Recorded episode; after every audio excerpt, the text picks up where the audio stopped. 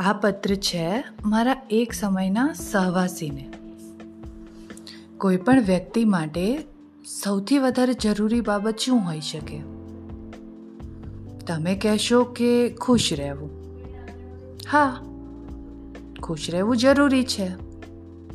આપણે જીવનમાં જે કંઈ પણ કરીએ છીએ એ અંતે તો ખુશ રહેવા માટે જ કરીએ છીએ ને?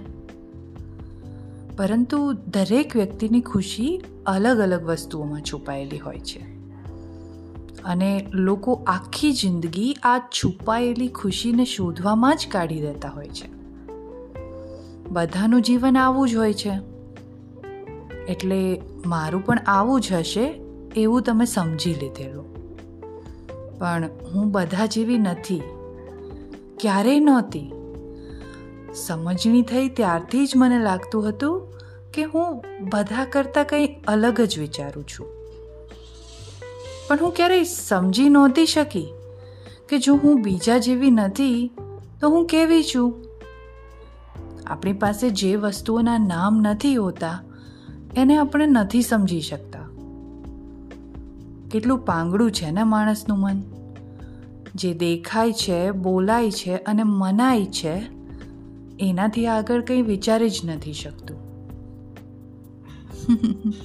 તમને એવું લાગતું હશે કે આ ચિઠ્ઠીમાં તો ઘર છોડીને જવા જેવા સ્વાર્થી પગલાંના કારણો હોવા જોઈતા હતા. આ શું વાતો કરી રહી છે? પણ આ જ કારણ છે મારા ઘર છોડીને જવા પાછળનું.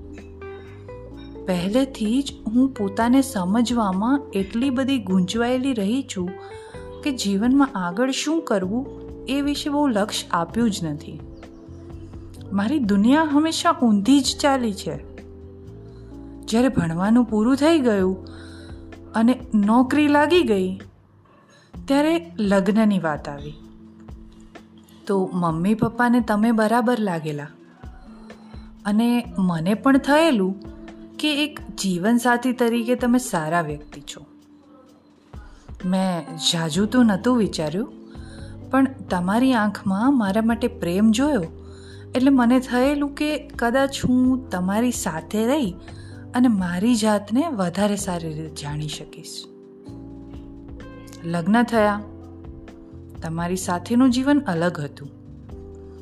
મેં આ નવા વાતાવરણમાં પોતાની જાતને ઢાળવાનો પ્રયત્ન પણ કર્યો. અને હું ઢાળી પણ ગઈ. ઘરના લોકો ખુશ હતા એમની વહુથી. અને તમે ખુશ હતા તમારી પત્નીથી. હું પણ આ બધામાં મારા આ નવા સ્વરૂપથી ખુશ થવાનો રસ્તો શોધી રહી હતી. સમય વીતતો ગયો. લગ્નના વાસણનો ચડકાટ ઓછો થવા લાગ્યો અને સાથે જ લગ્ન જીવનની નવીનતા પણ ઝાંખી પડવા લાગી. બધા પોતપોતાના રોજિંદા કામમાં વ્યસ્ત થવા લાગ્યા.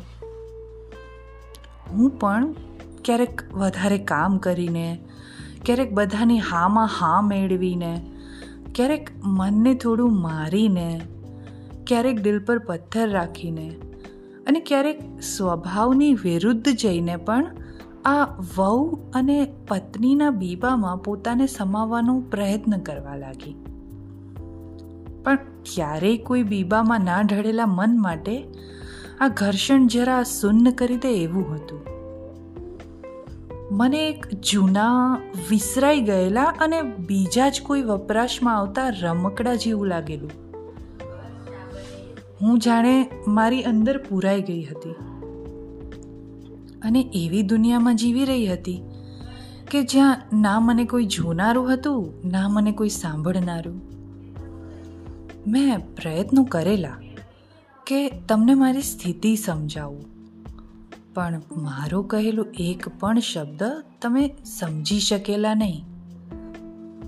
તમને એવું લાગેલું કે હું વધારે વિચારું છું.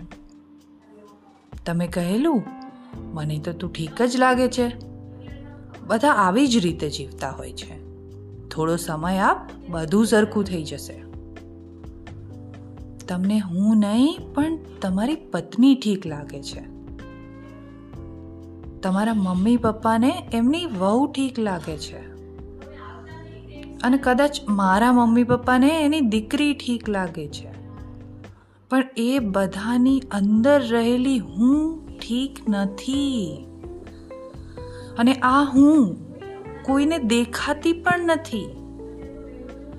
આ બધા આવરણોની અંદર હું ગૂંગળાઈ રહી છું. ક્યારેક એવું થાય છે ને કે જો મને કોઈ દેખીતી બીમારી હોત ને, તો કદાચ તમે બધા મને સારી રીતે સમજી શકત. આ બધી જ વાત કરીને હું મારા ઘર છોડીને જવાના પગલાંને વાજબી ઠેરવવા માંગતી નથી. આ બધી વાત કરી કારણ કે તમને જાણવાનો અધિકાર છે. માફી માંગીને મારા સ્વાભિમાનને ફરીથી ઠોકર મારવા પણ ઈચ્છતી નથી. અને તમારા જીવનમાં મારી અદૃશ્ય હાજરીથી કોઈ ખલેલ પર પહોંચાડવા ઈચ્છતી નથી. બસ એટલું ઈચ્છું છું કે મારા જવાથી તમારું જીવન ફરીથી બીજા જેવું બની જાય. એકદમ સમાંતર. મને સમજી ના શકો તો કંઈ નહીં. પણ સારી રીતે યાદ રાખી શકો એવી આશાએ સ્વની શોધમાં. એક જૂનું રમકડું.